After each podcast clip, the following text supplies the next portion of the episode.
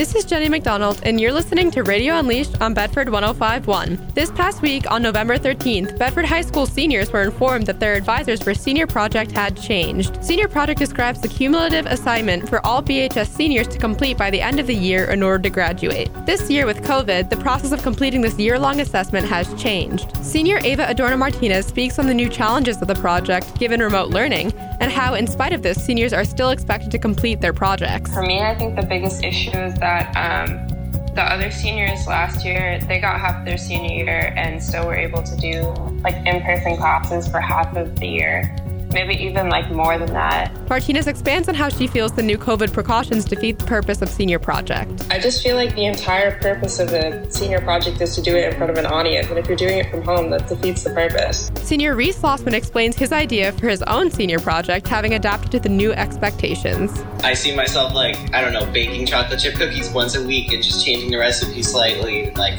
documenting how that goes. So that, that'll be fun. This is Jenny McDonald, and you're listening to Radio Unleashed on Bedford 1051. Tune in for more next week.